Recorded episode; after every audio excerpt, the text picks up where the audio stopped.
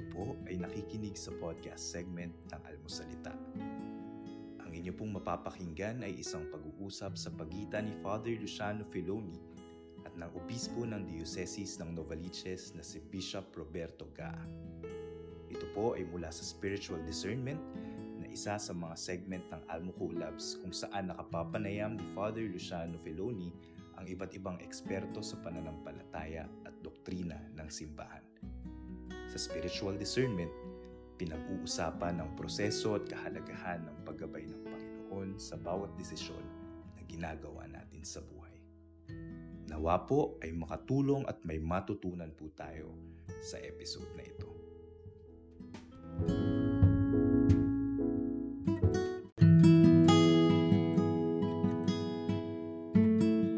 Ayan, magandang magandang hapon po sa inyo lahat. Kamusta po kayo? Welcome back sa ating uh, spiritual discernment uh, conversations with Bishop Robiga of the Diocese of Novaliches. Hello Bishop, magandang Hello, hapon. hello. Good afternoon. Kamusta po kayo? Eh, may panlasa pa ako. Yan, malaking bagay. Ano? Malaking bagay na. May panlasa. Yan. Uh, surviving. So far, so good.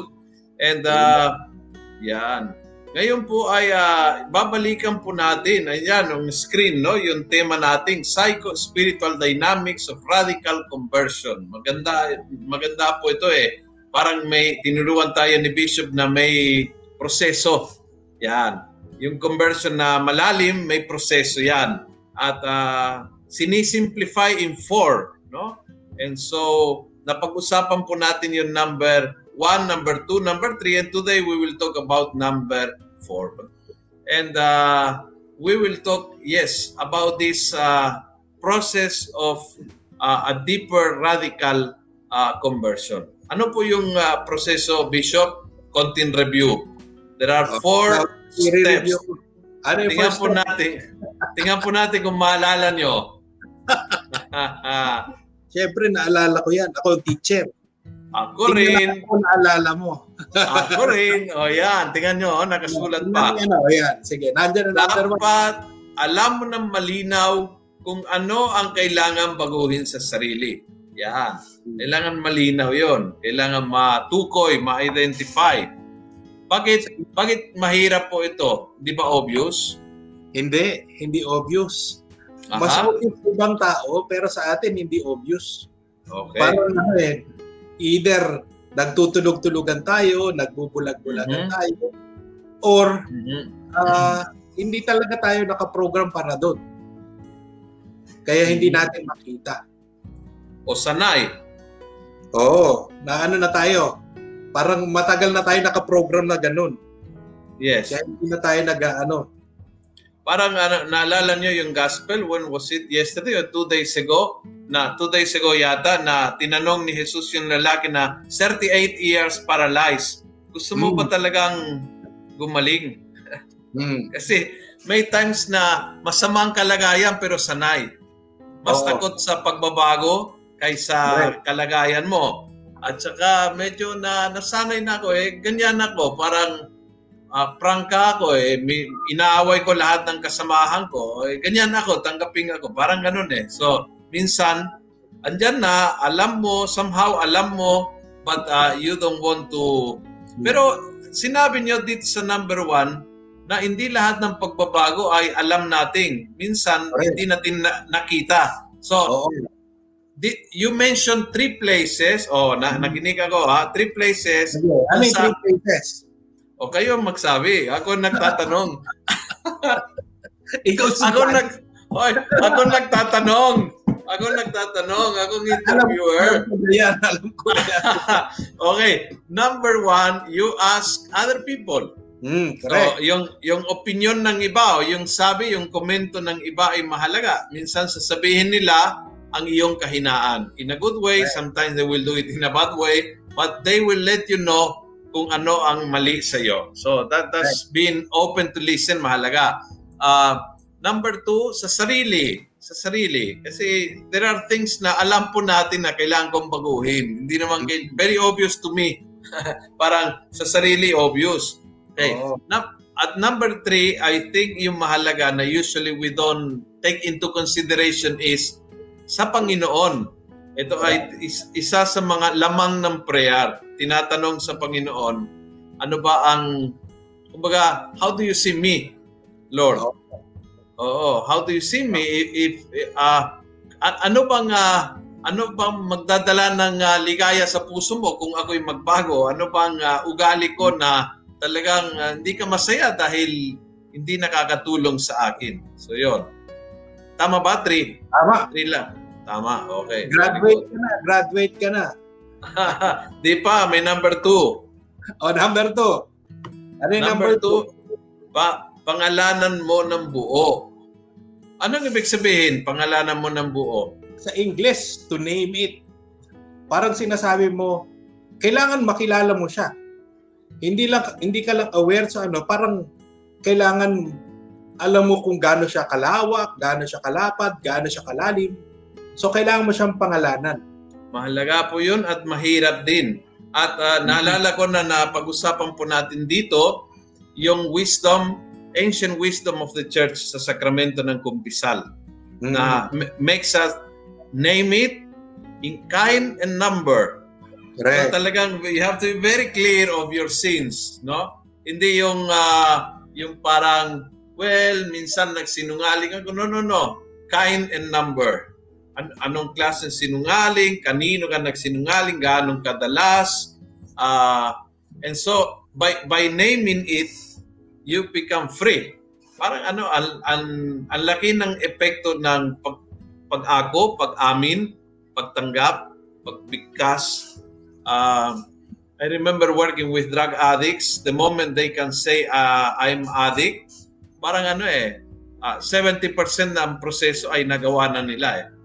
Hmm. Habang tinatagpan yung sarili, nagdadahilan, maraming dahilan, nanay ko kasi, yung parents ko, yung ganyan, yung asawa ko. Habang uh, pinapasa sa iba yung sala, hindi gagaling. The moment that you accept uh, parang malaking pagbabago ay nagawa na. Okay? Mm. And number three, Number three, claim or in Tagalog, I don't know. Tanggapin. Tanggapin. Tanggapin okay. Kasi okay. pwedeng, pwedeng aware ka doon, pwedeng napangalanan mo, pero ayaw mong tanggapin na sarili mo, ay hindi ako yan, o hindi kasalanan yan. Ibang tao may kasalanan dyan. Parang sinasabi mm-hmm. mo, I am responsible for it. 'Di ba? Mm-hmm. Ako ay kung kung tatanggapin ko ito, ibig sabihin I become responsible for it. So tatanggapin ko na akin 'yan. Hindi po siya yung claim na kasi may may misconception minsan yung when when you claim a blessing it's it, it's uh, in advance you talagang uh, parang sinasabi mo na uh, magaganap na this is not claiming a sin yeah, as in a as Oo. saying, uh, uh, ganito ako. Kasi yung, yung posibleng kasalanan is you, you, if you define yourself by your sin, that, that can be a problem. Oo. De, pero ang inaano mo naman dyan, kailangan mong gawin yon para magkaroon ka rin ng yung mangyayari sa susunod ay meron ka ring uh, you're taking responsible responsibility for it. Parang Oo. hindi ipinapasa sa iba, hindi mo siya isinisisi sa iba, pero ikaw mismo ay parang walang ibang taong pwedeng masisi para doon dahil ikaw mismo yun. So, yung tungkol sa claiming kanina, mm-hmm. uh, yung claiming in advance, kasi yung claiming in advance, hindi yun dahil sa atin eh. Pero dahil yun sa kung sino yung Diyos. Di ba? Mm-hmm. We claim it because we know God is uh, God is faithful, God is uh, a, a provider, God mm-hmm. is everything, pero hindi dahil sa atin. Sabi ni uh, ni Lex Evangelista, personal and actual admittance. Yes, oo. Talagang importante nun. Oo. Ako 'yon. Parang ano eh, kasi minsan and Bishop, I'm sure you you experience this as a priest in confession. Uh, there is a big tendency for all of us to to always yes, uh, seloso ako, pero dahil yung asawa ko may ibang kachat, Uh, dahil, so parang uh, seloso ko, but Kasi it, dahil, dahil sa kanya.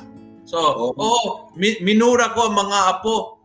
Ang titigas ng ulo kasi eh. So, it, it's always because of them. Parang ano, it's always because of them I sinned. Parang sa sa parteng ito ng claim is stop blaming. You accept your responsibility. It, it doesn't mean it doesn't mean na hindi ka apektado sa kanila etc. But it means Oo. that it it can be different. It could be difference. Di ba? Eh, pwe- pwede maging iba. Hindi, not necessarily dahil may ka-text yung asawa mo, kailangan seloso ka. Not necessarily dahil makulit ang apo mo, kailangan magmumura ka. So, i- you could be different. Tama. Yan. Ah, may nagtanong dito po si Ariel, ah, Bishop, paano po na-justify mo ang mali dahil may mas mataas ka ng excuse? Ah, nagnakaw sa gobyerno kasi mahabang sweldo at para naman sa pamilya. Hindi pa rin ma-justify yun. Sa tingin ko, eh, mali ay mali. Di ba? Pag nagnakaw, pag nagnakaw ka, hindi, kahit anong ano mo doon, hindi ma-justify. Ah, ang, ang ano nga dyan, parang, kung titingnan nga natin yung process na yan, ay pumayag ka na magtrabaho doon. At alam mong mababa ang sweldo. So, hindi mo pwedeng isisi sa gobyerno, sasabihin mo, eh, kasi mababa sweldo ko. Ah, kaya ako ginagawa yun. Kasi nung umpisa pa lang, alam mo, mababa ang sweldo. O kung saan man trabaho, hindi man sa gobyerno. Di ba? Yes. So, Maybe, maybe that that's exactly the point of number three. Is accepting, for example, nagnakaw ako, accepting, taking responsibility, and not blaming, not not putting excuses. Mm-mm. Not Correct. putting excuses. Na parang mali ang pagnanakaw and I want to change. Tapos kung nakamali, nakamali. Ganon. sabi Parang ni Ariel, oo, kasi sabi ni Parang- Ariel, gan- ganyan-ganyan pong katwiran ng marami. oo, to- totoo po yun. No? Halimbawa, sabihin nila, eh, tinatanggap ko lang yung under the table kasi ano eh, SOP na yan eh. Noong, pa, noong pa man yan eh. Parang ah, mahirap baguhin yan eh. So, ah, alam ko na pag may may contract, may may under the table. So, parang so you are justifying. So you you are not saying na um, ako ay nagnanakaw, ang ninakawan ko ay yung bayan. Ah, Mm. and, and and that's a grave sin. And and so ako ako 'yon. Ako 'yon. Hindi naman kung, kung lahat ay gumagawa, edi problema nila 'yon. Pero ako sagot ko kaluluwa ko, no? So I I I I know parang ano. So sabi ni Lex, self-excuses on your own act or doing, blame to consequence or to others. oh, kasi kung titingnan mo yung pagnanakaw, objectively, mali na yon Di ba? Kahit Oo. bali-balik na rin mo, objectively, mali siya. Kaya merong may, ah, kung nadja-justify mo yung mali, parang kahit ano na pwede nating i-justify na problematic yun. Mhm. Magiging problema yun later on. Kasi ang mangyari, ang magiging mali ay magiging tama na. Mhm. Yes, yes, yes. Correct, correct. Kahit gaanong kalaki o gaanong kaliit, it doesn't matter. It doesn't matter. No? Oo. Mm-mm. Yes. Oo. Alright. So, uh, now, umabot tayo ng uh, you recognize your problem, you uh, name it, you claim it. Uh, ano po yung tapos na, kumbaga, ang proseso ng pagbabago? Hindi pa. Ito yung magdidesisyon ka. Ito yung, ah, yung, ah, yung, unang pro, yung unang step ay aware, name, claim, at yung pang-apat, decide. Decide. Okay. Magdidesisyon ka na Mhm. base do sa un- mga pinagdaanan mo ng unang steps. Aha. And how how do you go about decision making? Ah, siguro may warning lang siguro si St. Ignatius dito eh. Kasi kunyari, may nakita kang mali at excited na excited ka may nakita kang mali o may sinabi sa yung mali, sinabi sa isa ng, ng isang brother mo na ah, ito yung mali mo at tuwang-tuwa ka, parang tatalong ka na kagad at susungab ka na kagad doon sa na mag gusto mo ng pagbago. Ah, sabi ni St. Ignatius ay huwag kang gagawa ng desisyon Mhm. kapag ikay nasa masyadong excited o masyadong low din yung ano mo. Kasi ang mangyayari doon ay magiging bunga yan ng emotion emotion lang yung mga yung iyong desisyon. Pero ang desisyon kasi ay higit-higit pa sa kaysa sa emotion. Mhm. Kasi kapag nag, nag-settle down na emotion, hindi ka na excited, eh malamang hindi mo na rin gagawin yun. Mhm. So, yan I remember, may, may dalawang ehemplo na ginamit ni San Ignacio na napakaganda. Yung una is sabi niya, kapag ah, ikaw ay ah, nagdesisyon at the peak of your emotions, Hmm. si Satanas ang maging spiritual director mo. Mm. that's very, very, sigurado na makakamali ka. So, Mm. you, you have to really, and, and the second image sa akin is very, very, naging tulong lagi ito. Sabi niya, parang dumaan ng karwahe sa daan na lupa, tapos ah, after ng dumaan yung karwahe, may, may ulap ng alikabok. So, hindi mo makikita ang daan, you have to give time na bababa yung alikabok and then ah, lilitaw yung daan. So, at the peak of your emotion, you don't see clearly yung daan. And therefore, you can really make big mistakes. Hmm. Uh, at- at the peak of any emotion, so tama ho sinabi ni Bishop, you can be very, very sad, but also very happy. You can be very angry, but you can be totally in love. And and these are the, the peaks that you have to be careful. Give time to settle no bago magdesisyon. Kasi ito ang time na tayo ay nagre-resign sa ating mga trabaho na walang ibang lilipatan minsan. Ito ang time na hiwalayan kung hiwalayan sa mag-asawa dahil sa problema. Ito ang time na mga pare na umalis ng pagpapare. So problems pero in the peak of in the heat of emotion nagdesisyon. So you can really make a big mistake. So ah hanggang kailan ka maghihintay bago magdesisyon? Hindi. Bale, ang ano nga doon, mahirap pagbasihan yung yung peak or low ng mga emosyon. So, wag yun yung gagamitin mo. Ang pagbabasihan mo, yung, yung, yung tatlong steps. Yung aware, name, claim. Yun yung tatlong pagbabasihan mo ng ano, ng, ng iyong desisyon. Mhm. Ah, kaya, okay yung emosyon na parang it can great makakadagdag talaga yung dis, sa sa emosyon yung yung pagsasabuhay mo, yung commitment mo do sa sa sa decision mo, pero hindi dapat yun yung pagbabasihan mo ng desisyon. Mhm. Kaya kunyari, ah gumawa ka ng desisyon. Pagkatapos mong gumawa ng desisyon, doon ay parang parang zealous ka, excited ka doon sa ginawa mong desisyon. Pero pagkatapos mong pinagdaanan na lahat yon, okay lang yon. Kasi nakakatulong yon sa pag-commit mo doon sa desisyon. Pero hindi hindi yung emosyon ang magiging basehan mo ng paggawa ng desisyon. So Mhm. parang okay lang mauna yung desisyon o dapat mauna yung desisyon, then be emotional about it rather than Mhm. emotional ka tapos gagawa ka ng desisyon. Kagagaling po ako sa kasal ngayon, ngayon an hour ago. At yun po yung sinabi ko sa mag-asawa. Sabi ko, one of the three questions bagong ikasal is, malaya ka ba? Ah, and, and then is, tinatanggap mo siya and then binibigay mo yung sarili mo sa kanya. Malaya ka ba is a very important question na tinatanong sa mag-asawa at tinatanong din sa orden ng pare. Are you free? Ha, talagang pinagdasan mo ito, pinagnilayan mo ito. Uh, you you really uh, thought about, you pray about, you talagang uh, pinag-isipan, pinagnilayan, pinagdasal. Because if the answer is yes, then eventually hindi ka hindi hindi mo masisi na eh dahil ano na dahil excited ako eh dahil nag-retreat ako kaya ako pumasok sa seminaryo. Uh, uh, dahil matindi ang crush ko sa kanya kaya ako nagdesisyon magpakasal. But eventually when difficult times come, you will go back to the to your decision and you will realize hindi hindi ito basta-basta. I pray for it, I thought about it, I, I talagang pinagnilayan, pinag-isipan, pinagdasal.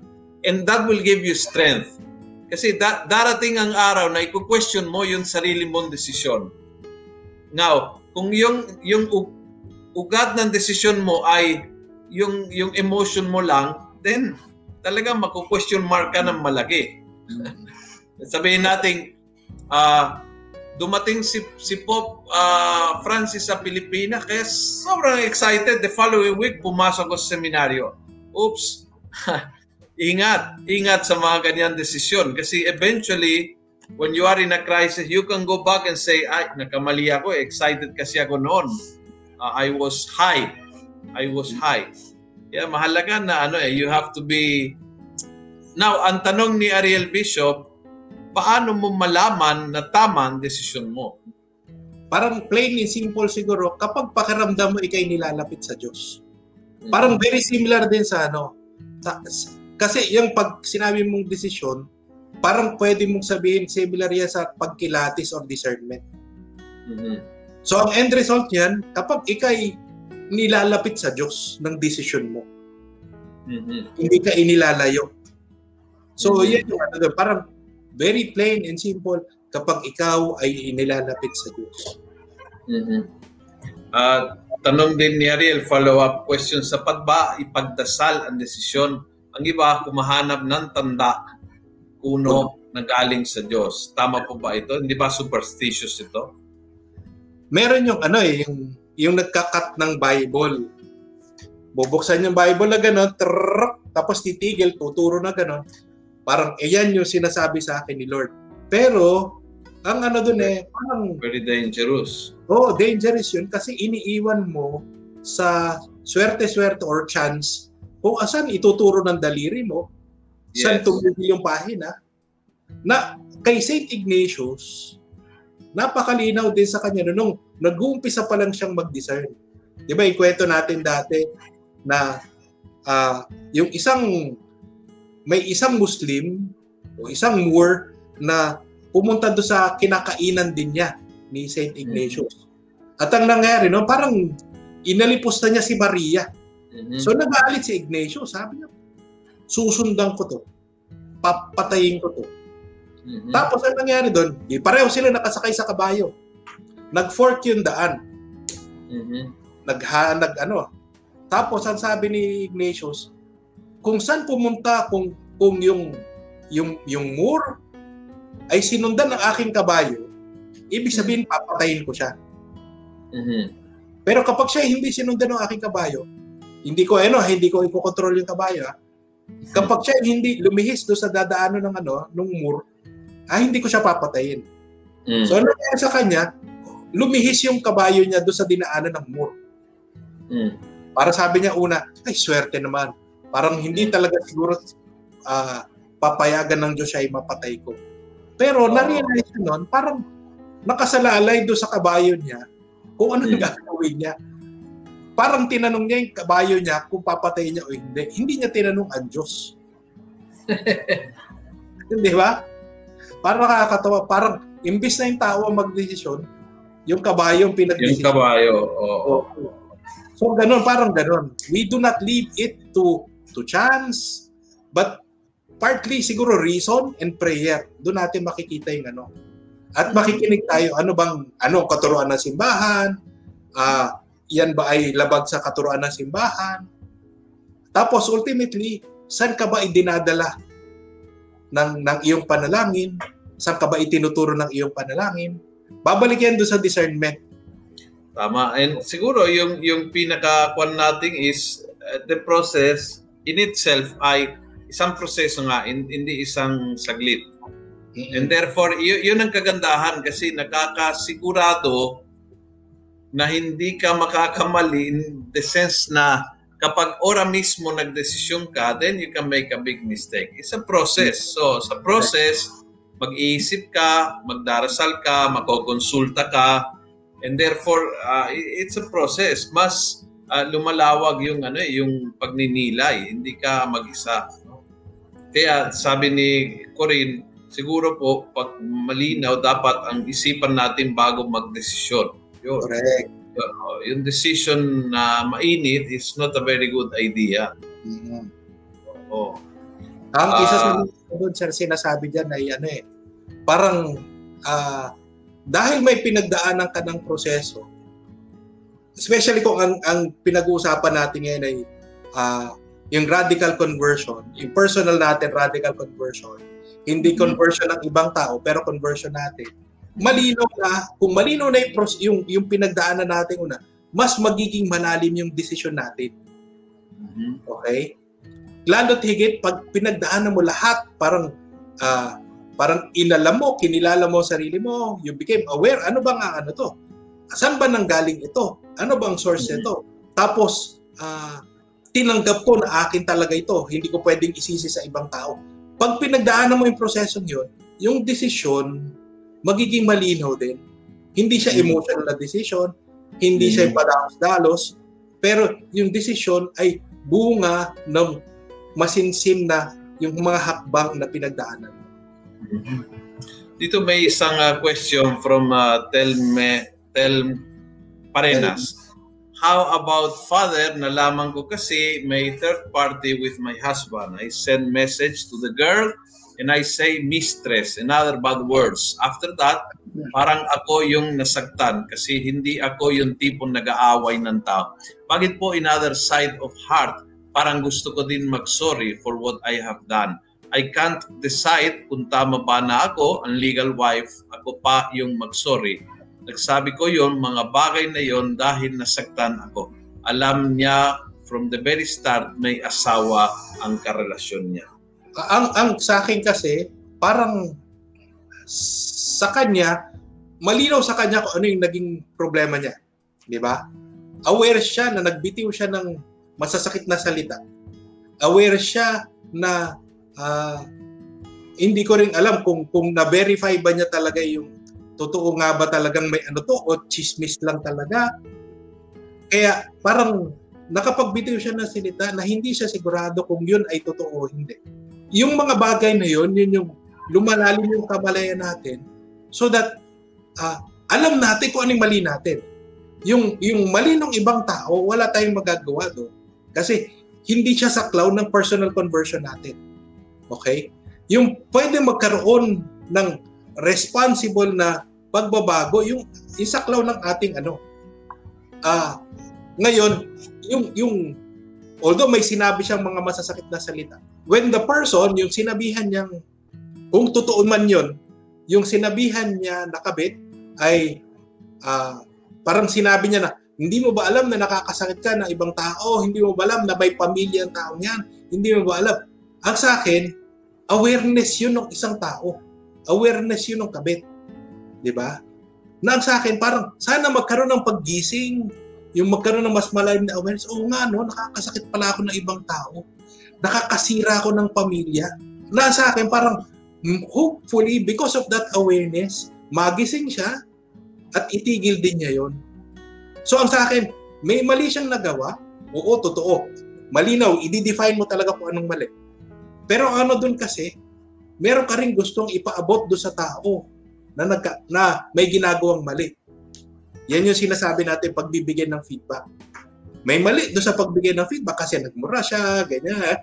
Pero ang sa akin, sapat o kailangan niya magbigay ng feedback. Kasi kung hindi ka magbibigay ng feedback, hindi alam nung, nung baka hindi alam nung kabit na may papamilya siya. Pamilyado yung kanyang relasyon. Mm-hmm. Na may sinisira na pala siyang pamilya. Yes. Yung yung dapat sisiguraduhin na hindi hindi niya sisirain ikaw yung pagkatao mo. And and and that's that's the part siguro na na, na ka sa reaksyon mo dahil somehow nakita mo na binigyan mo siya ng too much power. The power na magbago yung magandang ugali mo. So, uh, maganda na ano eh when when you regain control sa sarili at sabihin mo oh, ganyang eh, hindi hindi ako bababa sa ganyang sa ganyang level. Oo, hindi ako bababa sa ganyang level. And uh, but I I agree. Magand, magandang sabihan ng pagkakamali. Hindi mm-hmm. nakakatulong. Uh, even even when when it's not necessarily is yung yung kabit ng asawa mo, can be a friend tulad nito ang sabi ni Maria Elisa, decision changes when someone much concerned about you gives proper advice, having a second opinion. Nakakatulong din sa decision making when you talk to someone. So, um, talking to a friend, talking to, uh, for example, sa mga ganitong marital problems, yung mahalaga na yung magkonsulta sa parents mo, no?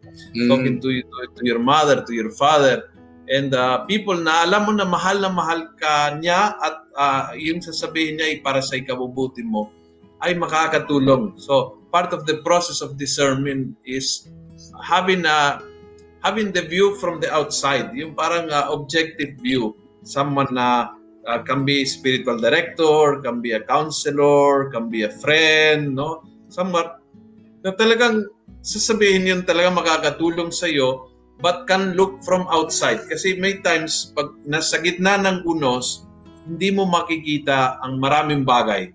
Mm. So it's either for anger, anger can blind you, or too much love.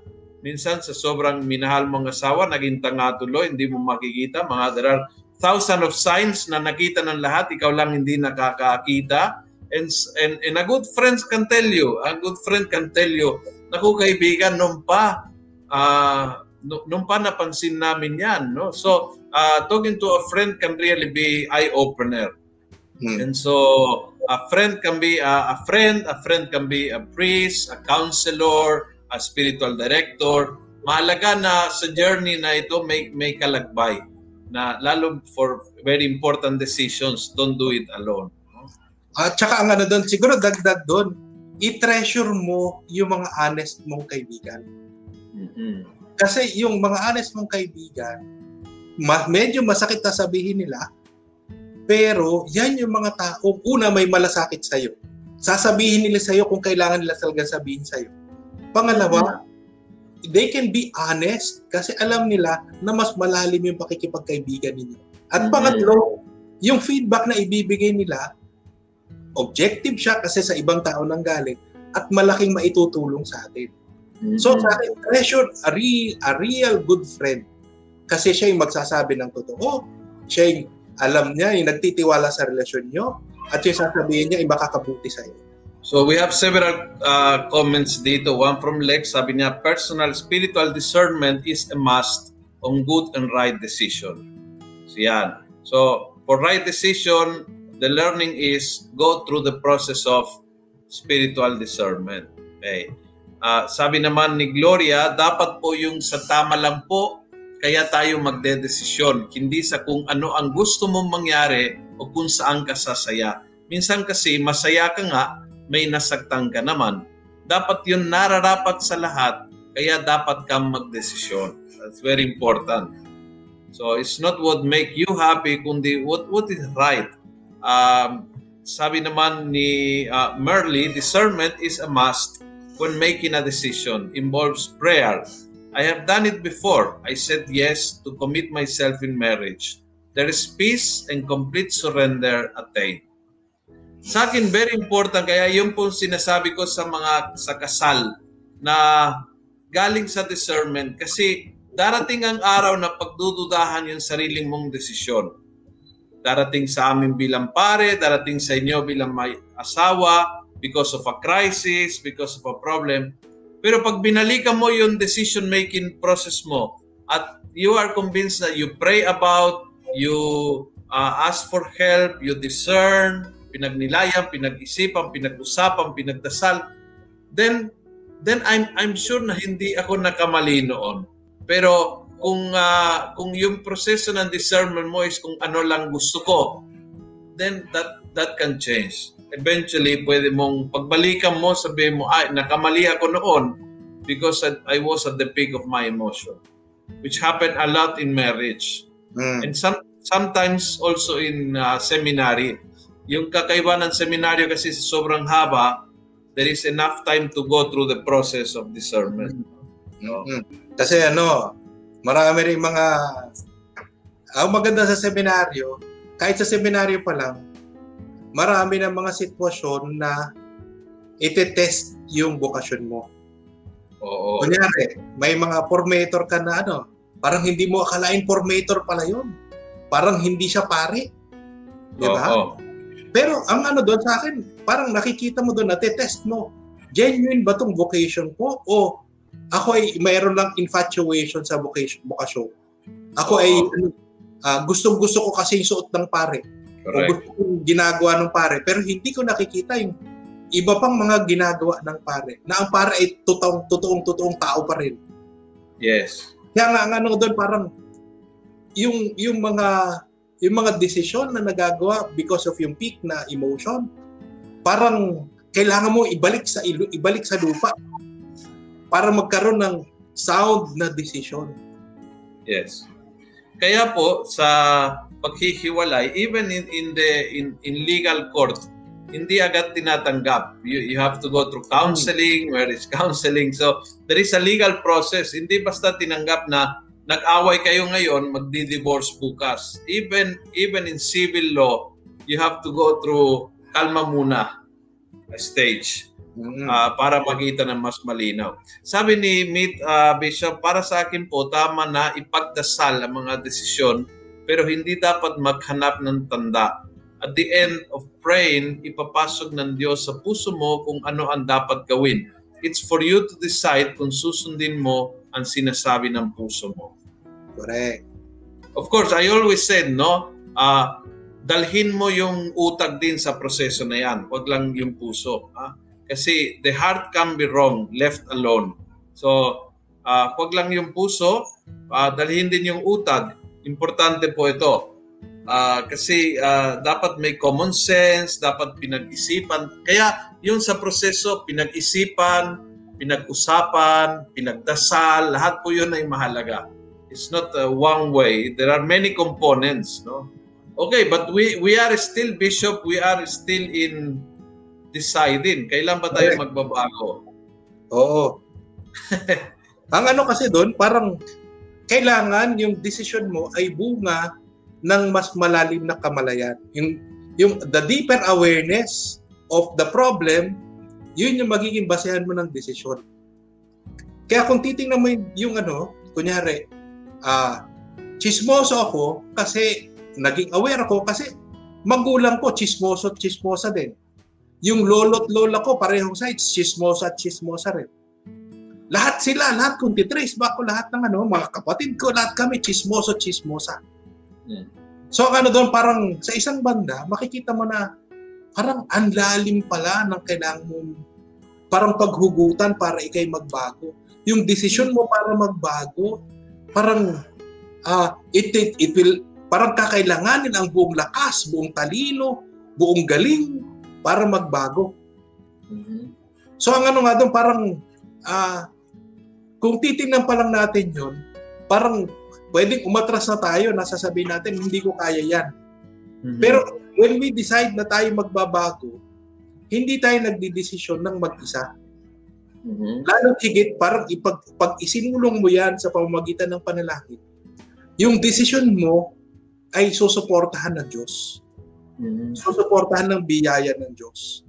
So makikita natin na ah, parang ang dami natin kailangan baguhin, napakalalim, napakalawak. Pero parang bunga yun ng awareness natin. Pero makikita din natin, nandyan din ang biyaya ng Diyos para tulungan tayo sa ating desisyon.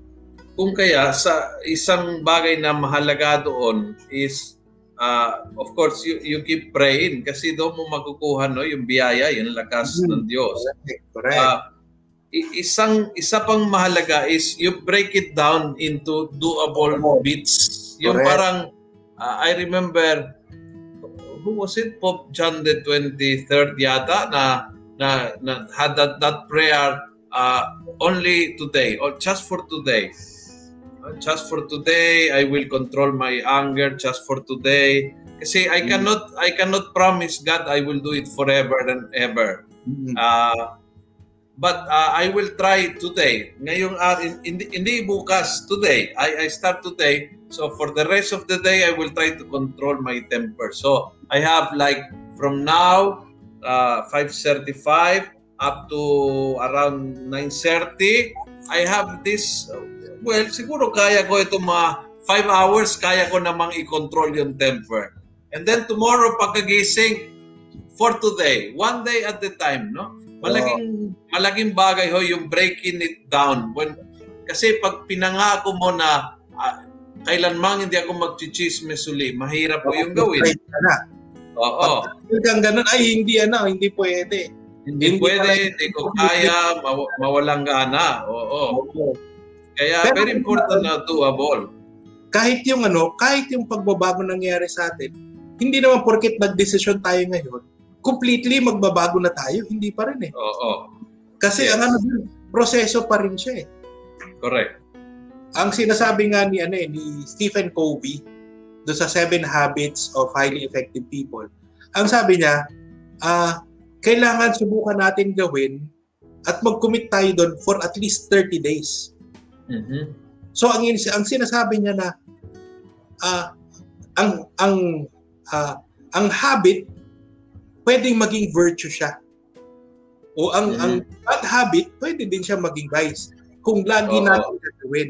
So ang inaano niya na parang we make it part of the pattern of our life. Parang Mhm. yung decision natin ay hindi minsanan pero yung araw-araw na decision na gagawin natin ay yung pakonti-konting pagbabago, ever so patient, ever so uh, humble, na pakonti-konti din yung nangyayari sa ating pagbabago. So, uh, da, sabi ba sa uh, Bisaya yata, no? Hinay-hinay, basta kanunay, no? Dahan-dahan, pero uh, dahan-dahan, pero dire-diretso yun. Wow. Oo. Dahan-dahan, pero dire-diretso. wow. Kasi uh, uh, if, if you want to do every everything in say some you you will be depressed kasi hindi mo makuha, you will be frustrated, mawawalang gana, no? Pero you have to you have to start. Mahalaga po 'yun. You have to really start doing something. Has to be doable.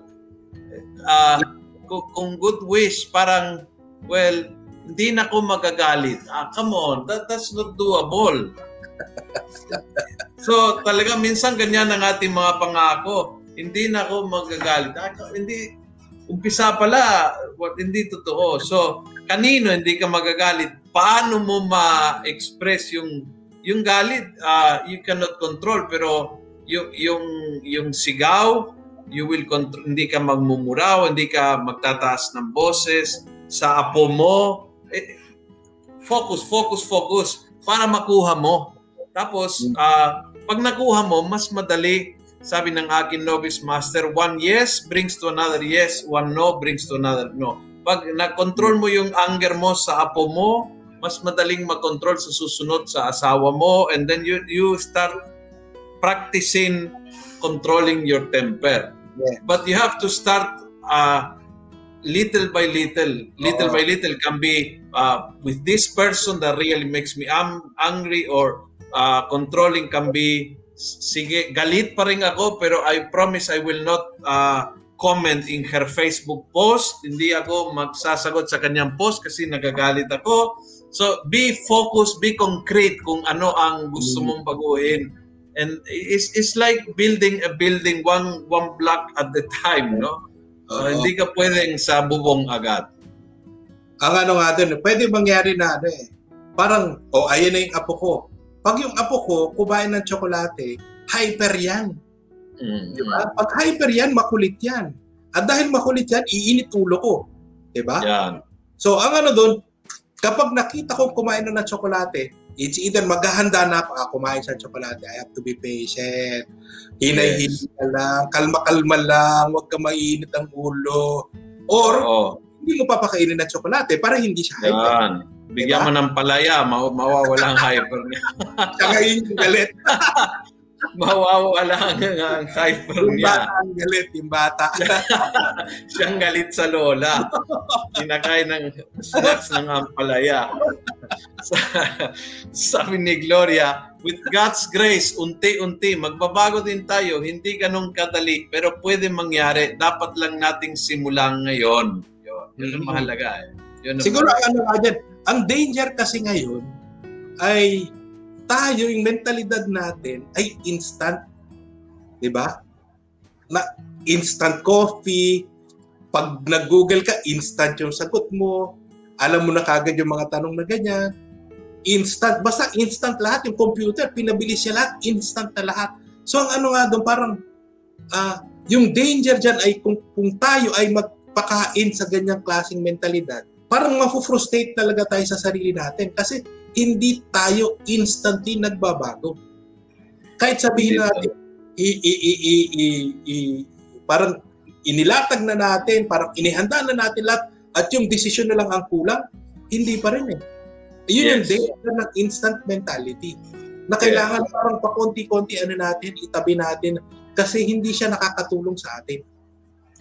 Kinuwento ko po nung uh, Sunday sa sa homily na yung mga working with drug addicts in in Lourdes, my former parish, pag nagpap, nagpapakilala sila, uh, sasabihin nila, ako ay si Luciano, isang addict, pitong taon na hindi ako uh, tumitikim ng droga. So, uh, parang ano sa kanila eh, aware na this is a tendency in me, mayroon akong inclination to addiction.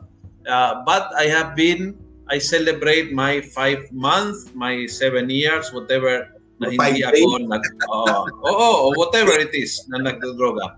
And then isang bagay na I learned from them bishop is celebrate your victories. I remember noong nasa nasa drug uh, rehab program kami, every week may drug test. Pag pag nag-negative sila, nag-prepare kami ng special meal. So talagang naging uh, celebration. And and that was very important for them. And I I learned that mahalaga din sa buhay yung ganyan. You celebrate your victories. Yung, oh, yung no parang ano eh. Di ba? No matter how small. Ay, dumanig sa buong maghapong, hindi kami nag-away ng apo ko. Uh, celebrate your victory and uh, verbalize. You say, uh, Apo, halika, libre kita ng, uh, ng halo-halo dyan kay Aling Rosita kasi hindi uh, tayo nag-away ngayon. Yan. Masaya si Lord dahil hindi tayo nag-away ngayon. Yan. Yung halo-halo na puro yelo lang, tsaka gatas. Oo. At saka okay palaya. ang palaya. okay na yun. Sabi ni Jessica, thank you po. Ang ganda ng topic niyo. Marami ako ng unaware. God bless Father and Bishop. Yan. It's about being awareness, no? Oo. Uh, ano pa ito? Sabi ni Vincent, hindi rin tama na papakinggan mo lang ang gusto mong marinig. Ang pagbabago ay pagtanggap sa buong katotohanan kahit ito ay hindi nakaka-please sa iyo. Yun. Oo. Uh, may may tanong dito si Lex. Question, ano ang decision ng mga kaparian about vaccination regarding COVID-19 for the information of all? Ang ano kasi, ang vaccine ay napakahalaga kasi yun yung pinakamabilis na paraan para hindi magkaroon, o una, para hindi mamatay dahil sa COVID. Yun naman talagang piniprevent nito. Para hindi ka, pwede ka pa rin magkasakit, pwede magkaroon ng mild symptom, pero hindi ka mamamatay dahil sa COVID. So ang, ang ano doon, yun, yun, across ng lahat ng mga medical experts, yan lahat ang sinasabi, hindi ka mamamatay. Tapos, ang ano doon, pangalawa, kapag ikaw ay nagpa-vaccinate, at sabi nga nila, ang ma-achieve yung herd immunity na 70%, kapag 70% ang napabaksinate, ay hindi na titigil na yung pandemic.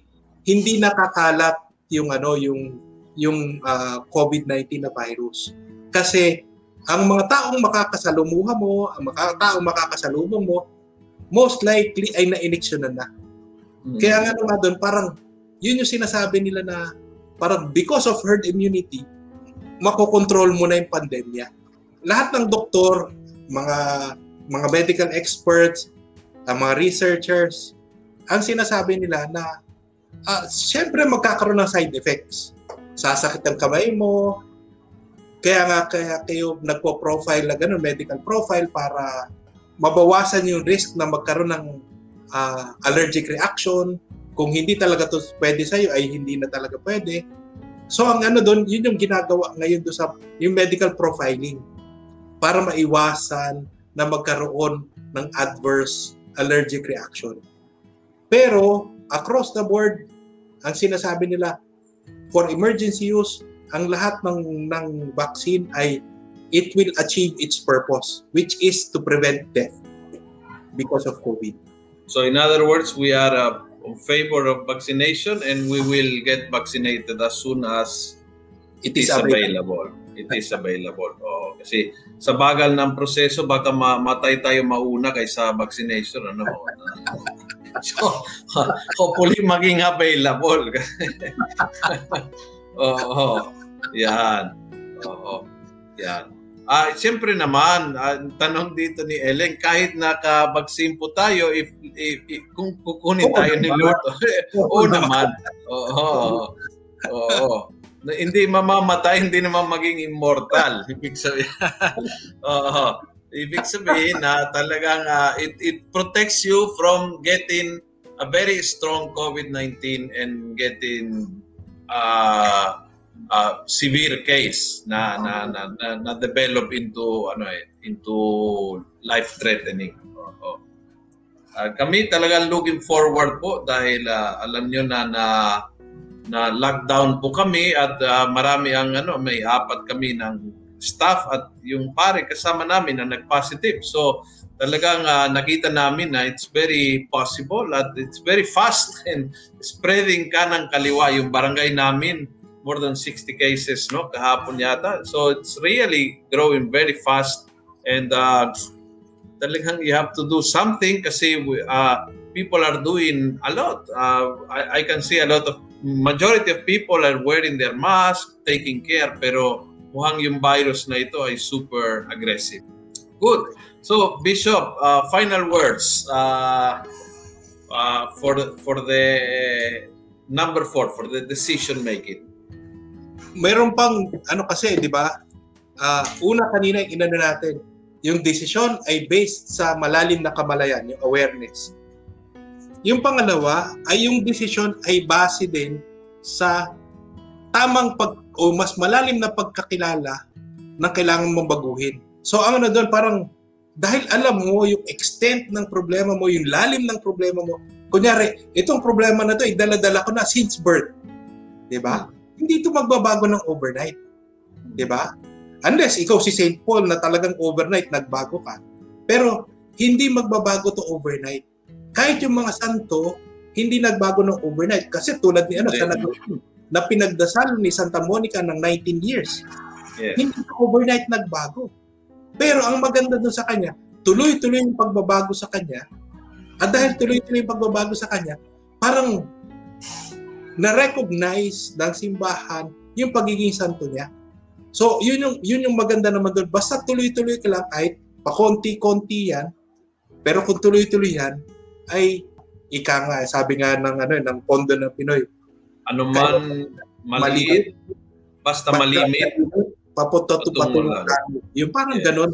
Di ba? Yung pakonti-konting pag-usad, pag-abante, ay ultimately, pag-abante pa rin yan. Paglapit pa rin sa Panginoon. So yun yung ano doon, yung pangalawa. Yung mas malalim na kamalayan ay uh, malalaman natin yung extent at ano rin yan ha, didikit din niya sa ano, parang naka, nakahook din niya sa prayer na kailangan natin talaga ang biyaya ng Diyos para talaga magkarulubusan ng pagbabago. At ultimately, yung yung pagtanggap sa sarili na tayo makasalanan, tayo mahina, bahagi yan ng pagbabago. Kaya nga din, yung, yung pagtanggap sa sarili bilang mahina ay pag pananambit din sa Diyos, pag, pag dasal sa Diyos o paghingi ng tulong sa Diyos na Lord, alam kong mahina ako, pero alam ko rin maaasahan kita para sa pagbabago nito.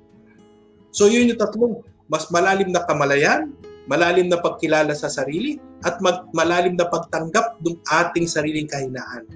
Yun yung yun yung bunga, yung bunga ng lahat ng ngayon, yun yung magiging desisyon na magiging angkop na ma, ma, ma, matutugunan mo talaga yung pagbabago. Okay, very good. Maraming salamat, no? Very very interesting and very enlightening and very ano uh, hope hopeful pag uh, narinig mo na talagang andiyan ang Panginoon sa proseso na hindi naman uh, hindi naman iniwan tayo ng Panginoon. Nandiyan po ang grasya ng Diyos, sinasamahan tayo, uh, pinagtsatsagaan niya tayo, and uh, yung, yung mahalaga is, uh, abante, pinag-usapan po natin nung nag-usap tayo about discernment. If, in spiritual life, if you don't go forward, you go backward. There is yes, no steady correct. or stagnant. Oh. Uh, you, you cannot get stagnant. If you are stagnant, you are going backwards. So Yes. e- either you you go little by little, little steps are important.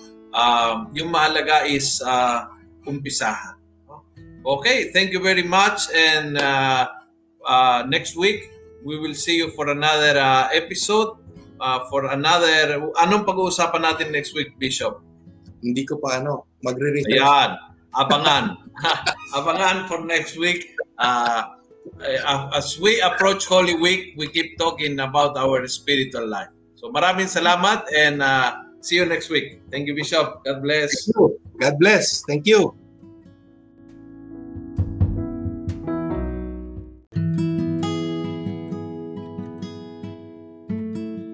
Maraming salamat po sa pakikinig. Huwag niyo pong kalimutang i-click ang follow button sa podcast channel na ito upang matunghayan pa ang iba't ibang episode ng Almo Collabs. Maaari niyo rin pong i-like ang Facebook page ng Almosalita para makita pa ang ibang mga content katulad nito.